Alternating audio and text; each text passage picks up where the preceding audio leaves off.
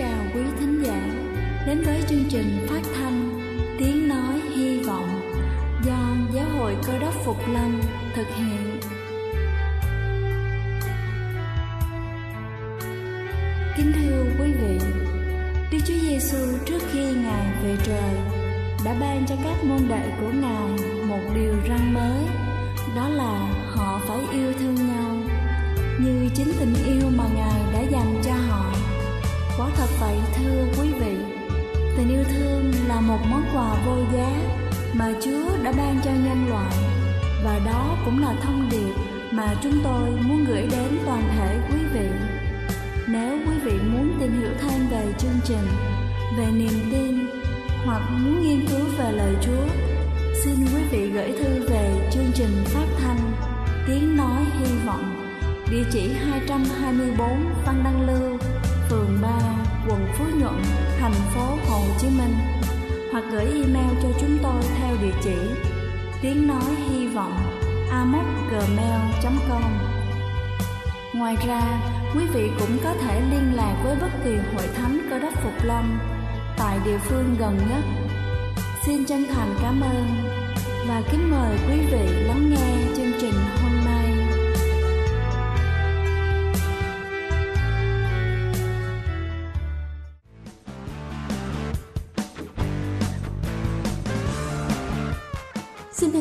chào quý vị thính giả đang lắng nghe chương trình phát thanh buổi sáng hôm nay. Kính thưa quý vị, thời tiết bây giờ đang ngày càng thay đổi, những cơn gió lạnh chính là dấu hiệu cho một mùa đông nữa đang đến. Thời tiết như thế này rất dễ làm da chúng ta bị khô và nhạy cảm. Chính vì thế, hôm nay chúng ta sẽ cùng nhau tìm hiểu về những bí kíp giúp cải thiện làn da khô vào mùa đông. Đầu tiên đó chính là không tắm nước quá nóng. Tắm nước nóng trong một thời gian dài sẽ làm da của chúng ta mất lớp dầu tự nhiên, làm cho da khô nẻ, sần sùi và bong tróc. Ở những nơi có thời tiết lạnh, khi buộc phải tắm bằng nước nóng thường xuyên, cần kiểm soát nhiệt độ nước, chỉ cần vừa ấm là đủ. Kiểm tra bằng cách dùng khuỷu tay chạm vào nước nếu thấy ấm là được. Ngoài ra, thời gian tắm cũng quyết định đến da, việc tắm quá lâu có thể làm cho da chúng ta bị nhăn nheo và trở nên khô ráp. Thứ hai đó chính là uống đủ nước. Cơ thể của chúng ta có 75% là nước, do đó nếu để cơ thể thiếu nước sẽ gây rất nhiều tác hại, nhưng ngược lại uống quá nhiều nước cũng sẽ làm không tốt vì thận phải làm việc quá nhiều, gây ngộ độc nước. Theo công thức, lượng nước cần cho một ký cân nặng cơ thể là khoảng 40ml. Tuy nhiên, đừng quá máy móc khi áp dụng công thức này, mà nên ước lượng để cung cấp khoảng 1,5 tới 2 lít nước mỗi ngày, uống kỳ khác. Ngoài ra, một gợi ý nữa là uống nước cũng cần tuân thủ đúng cách, đúng thời điểm, thời gian uống nước thích hợp là khi vừa ngủ dậy và trước khi ăn sáng chừng 30 phút. Tiếp đó là uống nước khi vận động nhiều, khi làm việc trong phòng máy lạnh.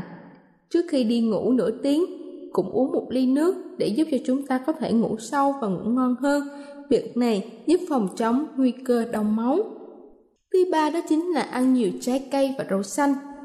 Ăn đa dạng các loại trái cây, rau xanh không bao giờ là thừa vì trong các loại thực phẩm này có chứa nhiều chất xơ, loại vitamin, khoáng chất có lợi cho sức khỏe, trong khi chúng ta không có nhiều đường, chất béo như là loại thực phẩm khác mà còn góp phần đảm bảo được lượng nước mà cơ thể cần. Thứ tư đó chính là dùng kem dưỡng ẩm đều đặn. Không chỉ khi mà da khô thì mới dùng kem dưỡng ẩm, mà bình thường việc bôi kem dưỡng ẩm cũng rất cần thiết trong quá trình chăm sóc da. Việc này mang lại cho chúng ta một làn da đổ nước, mềm mại. Kem dưỡng ẩm còn giúp làn da chống lại tác động xấu từ môi trường. Việc sử dụng kem dưỡng ẩm mỗi ngày cũng sẽ giúp cho da căng mịn, hạn chế nếp nhăn và lỗ chân lông to. Mỗi loại da khác nhau lại có nhu cầu riêng về dưỡng ẩm, do đó không nên dùng kem dưỡng ẩm cho da nhờn bôi lên da khô hoặc là ngược lại. Nếu da của chúng ta nhờn dầu, cần chọn một loại kem dưỡng ẩm chiết xuất từ thực vật tự nhiên và không chứa dầu. Nếu da của chúng ta bị khô, loại kem nhiều dầu, chất béo hay là dạng sữa sẽ giúp ích cho chúng ta rất nhiều. Còn da hỗn hợp, nhờn ở vùng chữ T khô trên má và cổ thì cần dùng loại kem dưỡng ẩm ít dầu và chất béo. Ban ngày, chúng ta cũng nên thoa kem dưỡng ẩm phù hợp, có chứa thành phần chống nắng. Ban đêm nên sử dụng kem dưỡng ẩm cấp nước và có nhiều dưỡng chất để da có thời gian tái tạo. Thứ năm đó chính là các loại mặt nạ dưỡng ẩm. Mặt nạ dưỡng ẩm có rất nhiều loại, mỗi tuần từ 2 tới 3 lần chúng ta nên sử dụng các loại mặt nạ này để tăng thêm dưỡng chất và cấp nước cho làn da, đồng thời lấy đi da chết, thu nhỏ lỗ chân lông. Các loại mặt nạ tự chế lý tưởng để dưỡng ẩm da, khỏi bị khô và mùa lạnh. Hành khô thường là mặt nạ lòng đỏ trứng gà mật ong, mặt nạ bột yến mạch, mật ong, mặt nạ mật ong với sữa chua, mặt nạ bơ cùng sữa chua và mật ong, mặt nạ dầu ô liu trộn chung với nước hoa hồng. Cuối cùng đó chính là xịt khoáng. Nhiều người lầm tưởng rằng khi bôi kem dưỡng ẩm và trang điểm thì khỏi phải xịt khoáng nữa. Nhưng trên thực tế, việc xịt khoáng rất cần thiết, nhất là khi chúng ta làm việc trong môi trường có máy lạnh. Xịt khoáng dạng phun xương rất dễ sử dụng. Chúng giúp cho tăng cường độ ẩm ở da từ 10 tới 20% và đặc biệt là không làm cho da chúng ta bị bóng lên vì dầu. Ngoài ra, xịt khoáng còn giúp lớp trang điểm bền hơn, giúp da tươi tắn trong môi trường khí hậu khô hanh. Kính thưa quý vị, tôi vừa trình bày xong những bí kíp giúp chúng ta chống lại những tác động xấu của thời tiết lên làn da của chúng ta. Hy vọng những chia sẻ trên sẽ thật sự hữu ích. Chúc quý vị có một mùa đông ấm áp. Đây là chương trình phát thanh Tiếng Nói Hy Vọng do Giáo hội Cơ đốc Phục Lâm thực hiện. Nếu quý vị muốn tìm hiểu về chương trình hay muốn nghiên cứu thêm về lời Chúa, xin quý vị gửi thư về chương trình phát thanh Tiếng Nói Hy Vọng, địa chỉ 224 Phan Đăng Lưu, phường 3, quận Phú Nhuận, thành phố Hồ Chí Minh hoặc gửi email cho chúng tôi theo địa chỉ tiếng nói hy vọng amokgmail.com Ngoài ra, quý vị cũng có thể liên lạc với bất kỳ hội thánh cơ đốc Phục Lâm tại địa phương gần nhất. Xin chân thành cảm ơn và kính mời quý vị tiếp tục lắng nghe chương trình hôm nay.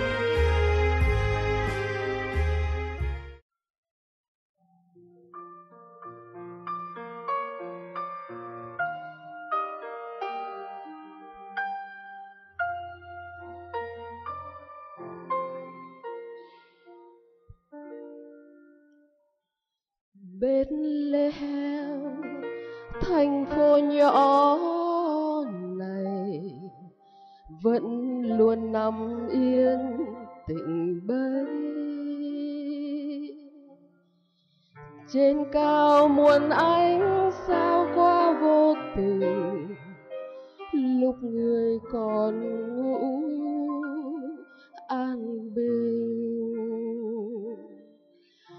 Dẫu phố vắng âm u nào ngờ, xa nguồn vinh quang thiên quốc bao nhiêu hy vọng kinh hãi xưa dày, giữa người gặp gỡ đêm nay. Xưa Mary, hạ sinh Giêsu có thiên thần xuống gìn giữ khi nhân gian ngủ mê man canh dài, sư cha hằng giữ đêm ngày. Các sư thanh giao vàng nhiệt thành tin vừa hạ sanh con thánh tôn vinh chân trời chân chúa muôn đời.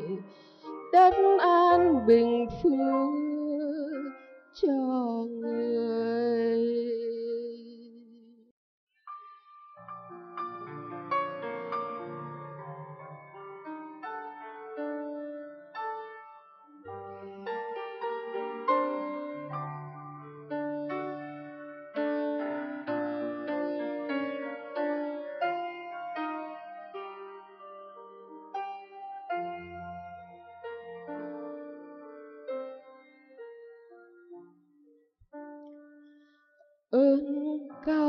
Diệu kỳ ban hi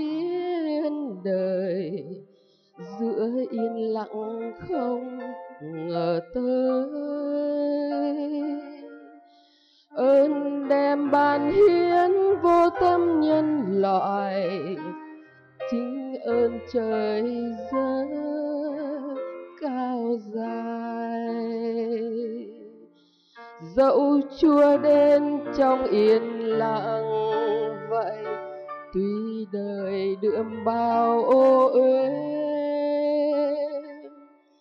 Nhưng ai nhu mì vui tiếp chúa về chắc chắn ngài sẽ ngữ hoa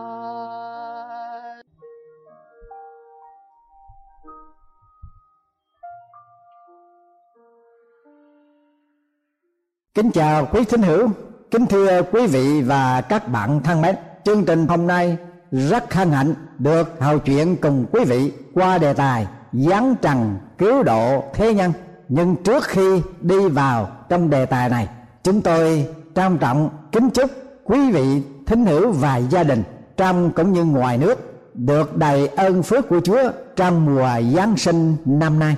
Nguyện sự phước hạnh trong sự Giáng sinh của Đức Chúa Giêsu đem lại quý vị sự êm ấm trong gia đình, cuộc đời được hạnh phúc và sống trong các ơn lành của Chúa.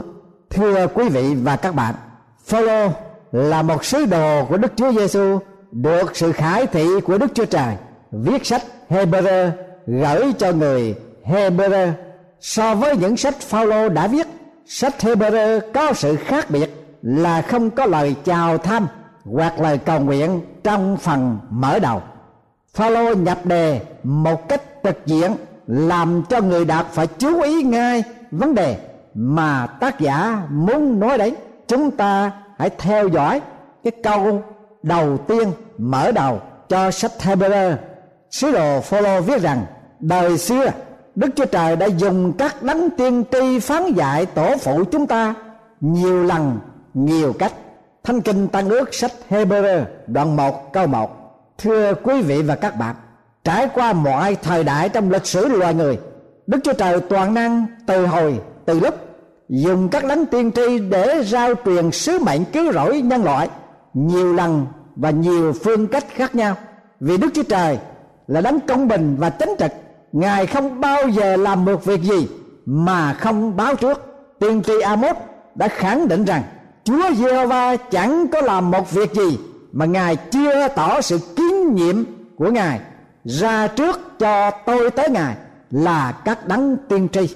Thánh kinh cử ước sách Amos đoạn 3 câu 7 Loài người dù cho sống trong bất cứ không gian và thời gian nào đi nữa, Mọi người đều được Đức Chúa Trời phán dạy qua các phong trào tín ngưỡng, Các tổ chức tôn giáo và các vị giáo chủ trong lịch sử tôn giáo đều có thể là những phương cách mà Đức Chúa Trời đã phán dạy cùng nhân loại qua sự hiện thấy chim bao, hay là sự ghi chép lại để hướng dẫn nhân thế thờ phượng Đức Chúa Trời bằng lễ nghi, bằng của sinh tế như nước Việt Nam chúng ta có lễ tế nam giao chẳng hạn.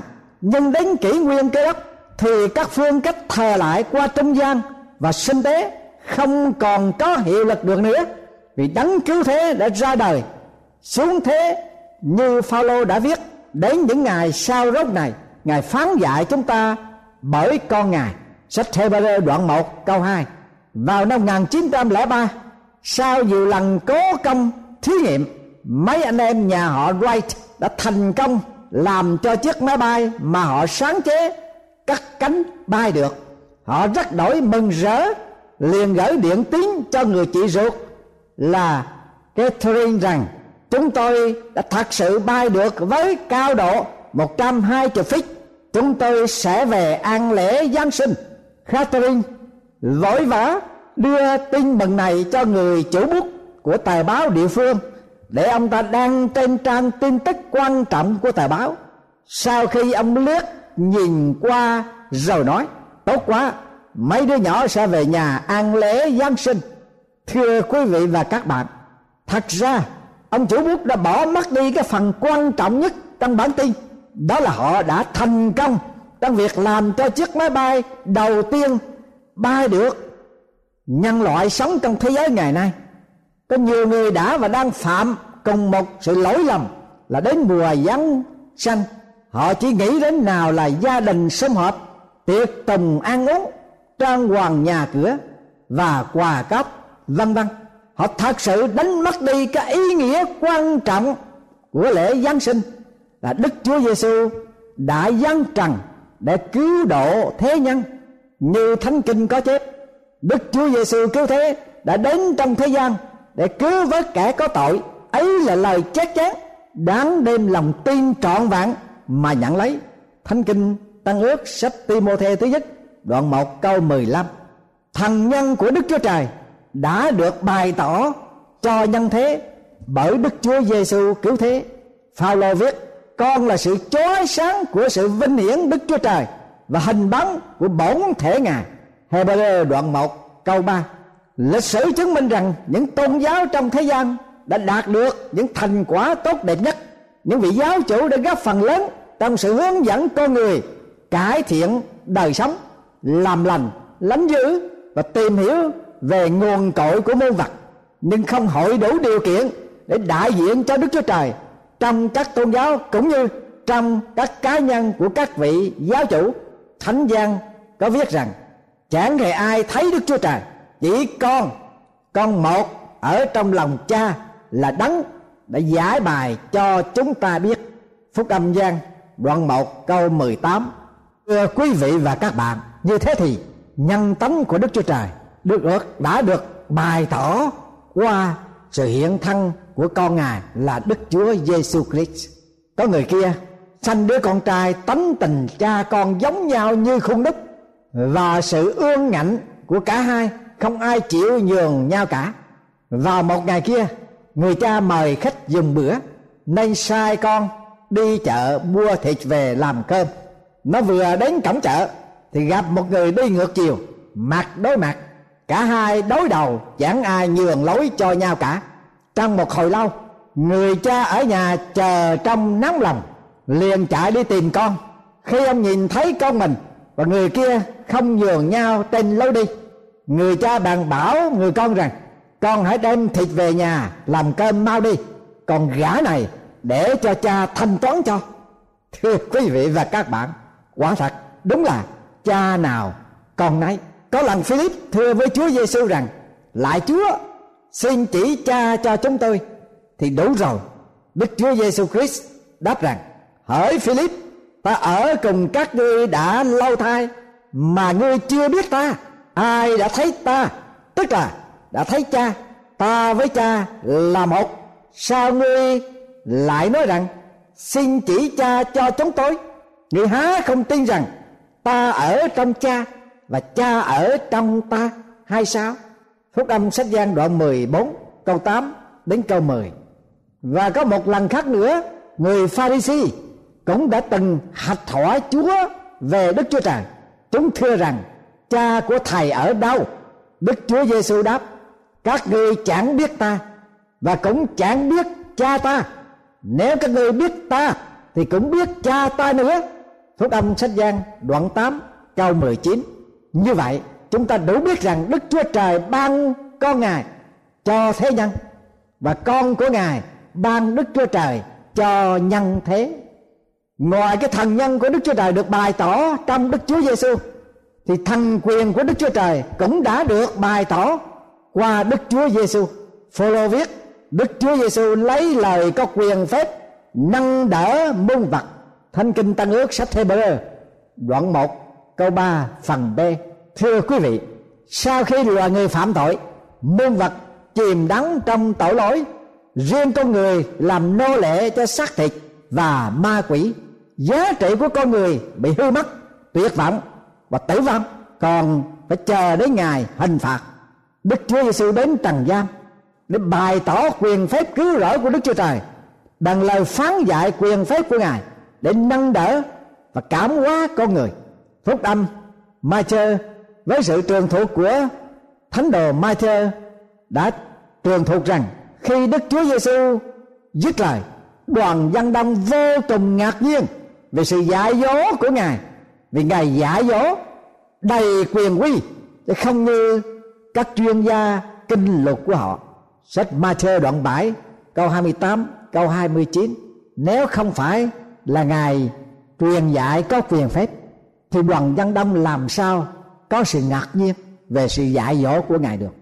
Thánh mắt cũng đã chép rằng đức chúa giêsu và các môn đệ đến thành ca bê đôn nhằm ngài sát ngài vào hội trường, bắt đầu giảng dạy. Người ta đều ngạc nhiên về sự dạy dỗ của ngài, vì ngài giảng dạy với quyền quy khác hẳn các chuyên gia kinh luật sách mát đoạn 1 câu 21 và câu 22 vâng thưa quý vị và các bạn. Lời truyền dạy của Đức Chúa Giêsu bày tỏ quyền uy của Đức Chúa Trời. Ngài đã đuổi quỷ cũng bởi lời Ngài truyền phán. Ngài đã trừ ma cũng bởi lời Ngài nói ra. Ngài chữa lành bệnh tật cũng bởi lời truyền phán của Ngài. Làm cho cái phân được sạch cái biết được nghe cái bại được đi, tha thứ tội lỗi và khiến kẻ chết sống lại đều đã được xảy ra bởi lời truyền phán của Chúa Giêsu cả. Vì thế chúng ta đủ biết rằng Đức Chúa Giêsu đã bày tỏ cái thần quyền của Đức Chúa Trời trong một vụ của Ngài khi Ngài còn ở trong thế gian. Hồng ân của Thiên Chúa cũng đã được tỏ bài bởi Đức Chúa Giêsu. Phaolô viết: Sau khi con làm xong sự sạch tội, Hebrew đoạn 1 câu 3 phần C tội lỗi là sự thống khổ cực kỳ của loài người. Nó phải được giải quyết tận gốc rễ trong ý tưởng của loài người. Để khôi phục cái ý tưởng của nhân loại, chỉ được tìm thấy trong chương trình cứu rỗi trong Đức Chúa Giêsu mà thôi. Như thiên sứ đã báo tin mừng, người sẽ sinh một trai, người khá đặt tên là Giêsu vì chính con trai ấy sẽ cứu dân mình ra khỏi tội. Phúc âm Ma Chơ đoạn 1 câu 21 Vâng. Thưa quý vị và các bạn Điều đó hiển nhiên hiển nhiên là thật. Hồng ân của Thiên Chúa đã được tỏ bài trong Đức Chúa Giêsu cứu thế. Có một người say rượu đi trong đêm tối, ông ngã quỵ vào một chuồng bò, nằm ngủ say qua đêm. Sáng hôm sau giải rượu, ông thức dậy, ông trông thấy quang cảnh xung quanh lạ thường sau một hồi định tâm ông mới biết mình đang ở nơi nào. Và lúc bây giờ, bụng ông đang đói. Ông cố gắng nghĩ ngợi người hàng xóm nào đây? Ông có thể xin thức ăn được. Nhưng rồi có một ý nghĩ khác xuất hiện. Tự hỏi rằng, mình hư đốn như thế này, ai mà cho mình thức ăn? Bỗng trong giây phút đó, ông nghe tiếng chuông nhà thờ vang lên. Rồi ông ta mới nhận ra hôm nay là ngày lễ giáng sinh và nào là chuyện gã mộc đồng, người chủ quán, và thiên sứ báo tin mừng, được nhắc nhở đến trong tâm trí của ông, miệng ông lẩm bẩm, ta không phải là người đầu tiên ngủ trong chuồng bò, mà trước đây chính đức chúa giêsu đã giáng trần và sinh ra tại chuồng chiên máng cỏ. Như vậy, ngài có thể giúp đỡ cho ta là một người nghèo như ta đây. Rồi ông ta quỳ gối xuống ngay tại đó mà cầu xin rằng, chúa ơi, xin thương xót con là người nghèo và là kẻ có thưa quý vị và các bạn. Câu chuyện đơn sơ như vậy, nhưng có một ý nghĩa ý nghĩa sâu xa vô cùng. Người say rượu trong câu chuyện đã tìm gặp đức chúa trời ở trong mắng cỏ. Quả thật, đức chúa trời đã ban con ngài cho chúng ta. Tôi đang thế, và chính con ngài ban đức chúa trời cho chúng ta, cho nhân thế. Còn gì hơn nữa, sự quan phòng thường trực của đức chúa trời đối với chúng sanh, đối với dân sự của ngài cũng được tỏ bài bởi đức chúa giêsu phaolô viết, ngồi bên hữu đấng tôn nghiêm ở trong nơi rất cao.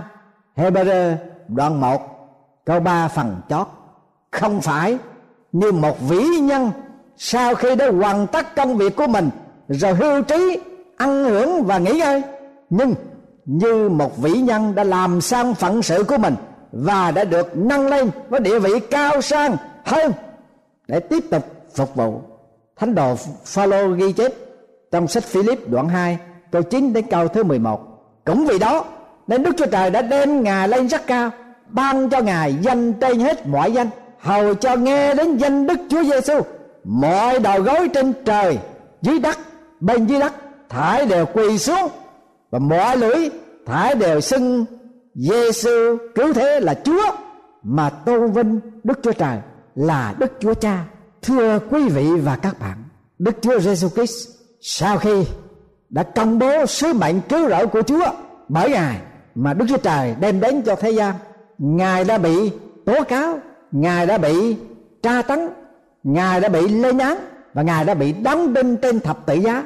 Rồi sau đó Chúa chết, được chôn ở trong mồ mã ba ngày, khỏi ba ngày, Chúa Giêsu đã sống lại từ mồ mã và ngài sau đó 40 ngày ngài đã thăng thiên về trời. Chúa Giêsu đã hoàn tất sứ mệnh cứu rỗi của Đức Chúa Trời cho nhân thế qua sự hiện đến của ngài trong thế gian và chết trên thập tự giá như là một của lẽ để chuộc lấy tội lỗi, chuộc lấy linh hồn của những người phạm tội. Và thưa quý vị, tinh thần lễ Giáng sinh đang vang động khắp thế gian để nhắc nhở chúng sinh về con trời giáng thế độ nhân. Nhưng quý vị đã tiếp nhận ngài làm cứu chúa cho cuộc đời của mình chưa? Lời của chúa khuyên mời đức chúa giêsu cứu thế đã đến trong thế gian để cứu vớt kẻ có tội. Ấy là lời chắc chắn đáng đem lòng tin trọn vẹn. Và nhận lấy, quý vị, có phải là người có tội với chúa chăng? Nếu quý vị là người có tội với chúa, hãy tin nhận Đức Chúa Giêsu làm cứu Chúa của mình. Tin nhận Đức Chúa Giêsu với tấm lòng trọn vẹn để được Ngài tha tội. Vì có lời Chúa phán, ta đã nhận lời con trong thời thuận tiện. Ta đã phù hộ con trong ngày cứu rỗi. Kia hiện nay là thời thuận tiện. Kia hiện nay là ngài cứu rỗi. Mời quý vị hãy đến với Đức Chúa Giêsu trong giờ phút này để được sự cứu rỗi trong hầm ăn của Chúa. Và ngài sẽ ban cho quý vị quyền phép để làm con trai, con gái của chúa, thờ phượng, hầu việc ngài và trông chờ sự tai lâm của ngài để ngài ban cho sự sống đời đời trong cõi vĩnh sanh. Amen.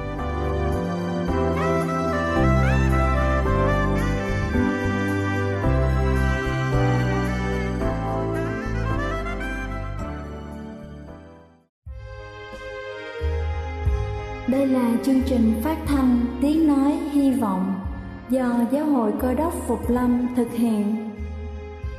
Nếu quý vị muốn tìm hiểu về chương trình hay muốn nghiên cứu thêm về lời Chúa, xin mời quý vị gửi thư về chương trình phát thanh Tiếng Nói Hy Vọng, địa chỉ 224 Văn Đăng Lưu, phường 3, quận Phú Nhuận, thành phố Hồ Chí Minh hoặc gửi email cho chúng tôi theo địa chỉ tiếng nói hy vọng amos@gmail.com Ngoài ra, quý vị cũng có thể liên lạc với bất kỳ hội thánh cơ đốc phục lâm tại địa phương gần nhất. Xin chân thành cảm ơn và hẹn gặp lại quý vị trong chương trình lần sau.